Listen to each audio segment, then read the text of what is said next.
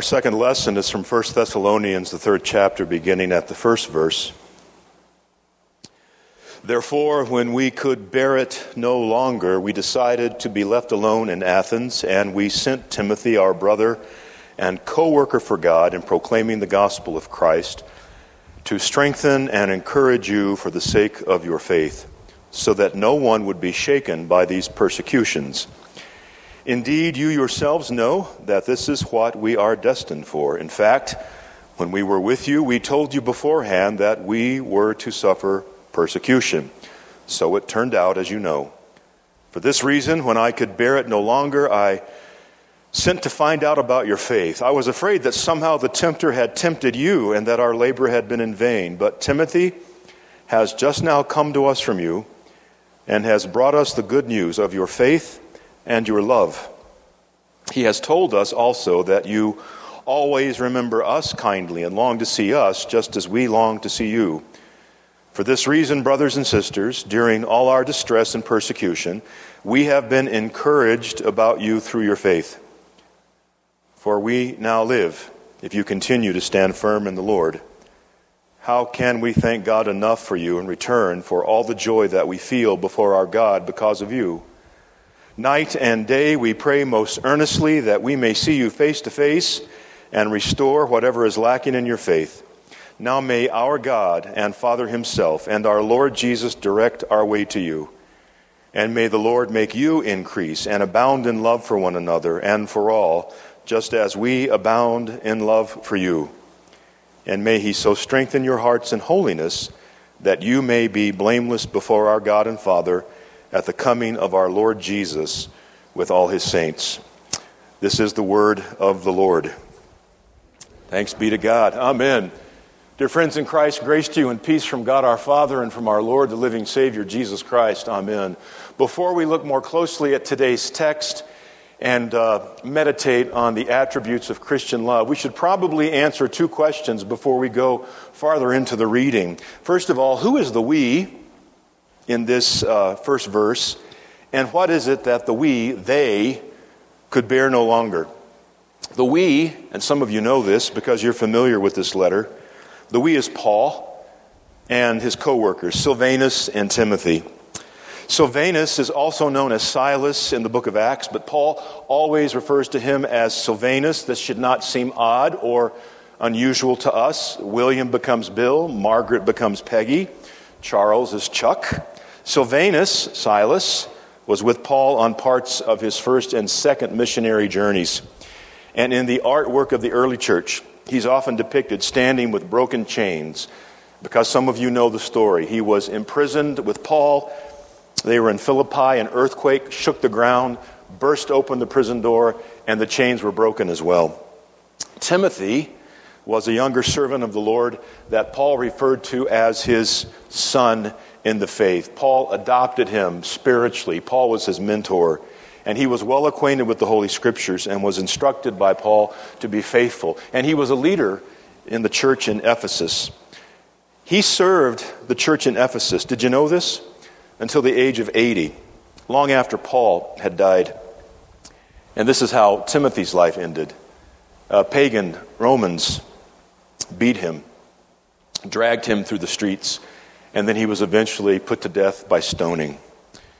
But before all that happened, what they, Paul, Silas, and Timothy, could bear no longer was Paul being driven out of Thessalonica by both religious and political authorities. Both the Jews and the Romans drove him away because of his preaching.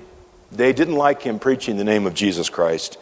And what he could bear no longer was wondering about his Thessalonian brothers and sisters in Christ and how they were doing in the midst of all this persecution. He wanted to go personally, Paul did, to be with them face to face. But Satan, as we read in chapter 2 of this letter, blocked his way. So Paul decided to send Timothy, younger, stronger, hoping that he might make the journey safely. And he did. And he returns to Paul with this good news that you heard in the reading. Even the severe persecution against the Christians in Thessalonica did not destroy their faith, nor did it diminish their love for one another. Paul then goes on to describe for us what this kind of love, not any kind of love, but Christ like love, agape love, is all about. He describes for us in this portion of his letter some of the attributes of this love and how it moves and how it turns to action. He reminds us that Christian love always encourages through faith. Timothy took the time, he went to the trouble, and he put himself at great personal risk in making that journey to visit the Thessalonian Christians, to encourage them in love. Paul wrote his letter to do the very same thing. Authentic love, Christ like love, always encourages discipleship and it always builds up the body of Christ. It never discourages, it never tears apart, it never seeks to destroy. This is what both Paul and Timothy witnessed among the believers in that city. Now, from time to time, we all face disappointments, don't we? Some of you, I know, have experienced tremendous losses and overwhelming sadness. But none of us, at least to my knowledge, not one of us to my knowledge, have suffered like Paul did or like those Thessalonian Christians suffered. Uh, Paul, like Timothy, was put to death for his faith in Jesus Christ. And many of those ancestors in the faith of ours, those Thessalonian Christians, were beaten and imprisoned because they simply believed in Jesus Christ as Lord and Savior. Even though we haven't experienced that kind of hardship, God gives to you and to me this ministry of encouragement and love. And I want to remind you that we should encourage one another in Christ every opportunity God gives us. For if we can't do it now, if we won't do it now? What will happen to us, to this congregation, if a day comes when we are facing the kind of persecution those Thessalonians were facing? And if we start facing the kind of persecution that thousands of Christians around the world today are experiencing right now. So I hope that, inspired by Paul's letter, we might start practicing that ministry of encouragement more intentionally. And for some of us, it means stepping outside of our comfort zone. It means stepping outside of ourselves. For some of us, it means just refusing, saying no to the things in any congregation that can become hurtful. It means ignoring all the distractions that, that can quickly poison any Christian fellowship. I meet people all too frequently who tell me that they stopped going to church years ago. And the reasons they give have become, after 32 years of preaching, almost predictable. They stopped going to church because they got tired of the bickering. They grew weary of people criticizing one another. They lost patience when people were complaining over silly, inconsequential things. Let's not be that kind of church. Secondly, Paul says that Christian love abounds. That's a good word, isn't it? It abounds. And it abounds for all. Christ like love is not dormant, it's not static, it's not a proposition, it's an action, it's a relationship. Christ like love is not a limited commodity, it's living, it's breathing, it multiplies, it abounds, it grows. Some of you know this, some of you don't. This might be a good chance to tell you. On many Sundays, when I'm not preaching here in the sanctuary, I schedule appointments with church members who need pastoral care and counseling. And so while you're worshiping here in the sanctuary, I'm in my office providing that pastoral ministry. Some people wonder if I'm in there hiding. Uh, I'm not afraid of you. I don't need to hide from you. I'm trying to do faithful ministry uh, given the limited time we have every week and busy schedules where folks just can't come Monday to Friday. But when no one needs that kind of pastoral care, and I'm not preaching here in the sanctuary, I will try to go to one or two other churches just to see what other Christians are doing in their life of worship. Because you know, there's not a kingdom of God at this church and a kingdom of God at that church. There's one kingdom, the kingdom of Christ, who is king of all creation. And I want to see what the king is doing in the life and fellowship of other parts of his kingdom. So I'll go visit these congregations. I went to one church one Sunday morning in a beautiful sanctuary that had room for at least 400 people, and I counted the heads at the one service that they're now down to 28 souls, including yours truly. No one said a word to me before the service. No one greeted me during the service. After the service, I stood alone in their version of the Centrum, their narthex. I went over to look at some brochures, and one of them said at the top, Welcome, friend, we're glad you're here. Well, I'm glad it was at least printed for me to read because no one said anything. And, you know, at six foot five, I'm kind of hard to miss. I did hear one elderly couple saying, thinking I couldn't hear them, Well, he's wearing a wedding band. I wonder if his wife's at home or if he's a widower. But no one talked to me, they just talked about me. First impressions are lasting impressions. If I were new to Albuquerque or looking for a church home, I don't know if I'd go back to that congregation. But that same morning, I went to a different church. It's just getting started. There were 60 people, men, women, and children. The sermon was horrible. I'm just being honest. I mean, do I always preach a great sermon? You be honest. Okay, yeah. The music was dreadful. Uh, the person in charge of the slides went forward too many times too quickly and then went backwards, and it was just a mess. But there was a sweet spirit of kindness and hospitality and love in that fellowship. Love overcomes a multitude of sins. and that congregation continues to grow. Could you make it your goal? I've asked you before to do this. In the name of the God who loves us all, could you make it your goal to reach out and talk to at least one person, just one, when you're here for worship on any given Sunday morning that you don't yet know all too well? It could be someone visiting for the first time, standing alone. Ask him, ask her, is there anything going on in your life right now for which I might be praying. I asked you to do this about two years ago. One of our members did. And what took place in that greeting and that offer of prayer was profound.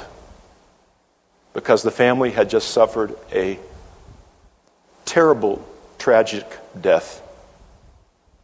And they were back to church for the first time since that loved one had died.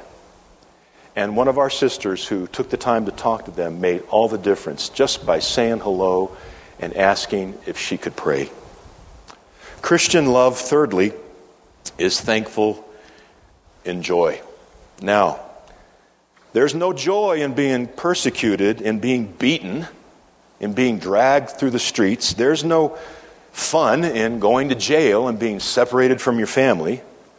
But Paul and Timothy Silas too, and those Thessalonian Christians were thankful in joy for the life and the hope they shared in Christ.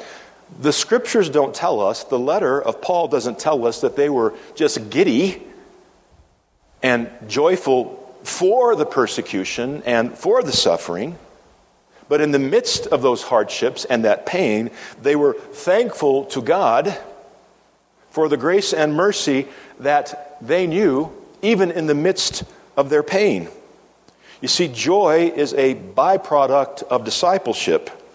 That's what was going on for the Thessalonians. And the same is true for the church today. Even in times of sadness, disappointment, uncertainty, we have a joy that cannot be stolen from us because the world didn't give us the joy in the first place. It's spirit born. Shortly after my wife, Kirsten, was diagnosed with cancer a while back, she shared with me the story of a woman who decided to write down, until she finished the job, a thousand things for which to be thankful. This woman had been focusing on all the bad going on in her life and the things that were so difficult, and she had a lot of fear. But God prompted this sister in Christ to begin thinking about the blessings in her life instead, and it was transformational. she succeeded in listing a thousand things. She was able to focus on the joy in her life instead of turning to bitterness or negativity or despair. Choosing to be thankful is not a psychological trick. It's not the denial of real pain and real sorrow. Those things are real. We've all experienced them. But choosing to be thankful is a trait, it's an attribute of those who know that God has the first word and God has the final word over all things, and nothing in all creation, no cancer, no disease, not even death itself, can separate us from His love in Christ Jesus our Lord. And then Paul reminds us that Christian love strengthens the heart. That word heart appears throughout the scriptures, both the Old and New Testaments. Heart is used to describe most comprehensively the whole person, the authentic self. It's part of our being, our consciousness, where we desire, where we deliberate, where we decide. It has been described by theologians, the human heart, as the place of conscious and decisive spiritual activity. Uh, Blaise Pascal, a Frenchman who died in 1662 at the age of 39, was brilliant. I mean, this guy was smart. He was a Christian philosopher, mathematician, inventor, physicist.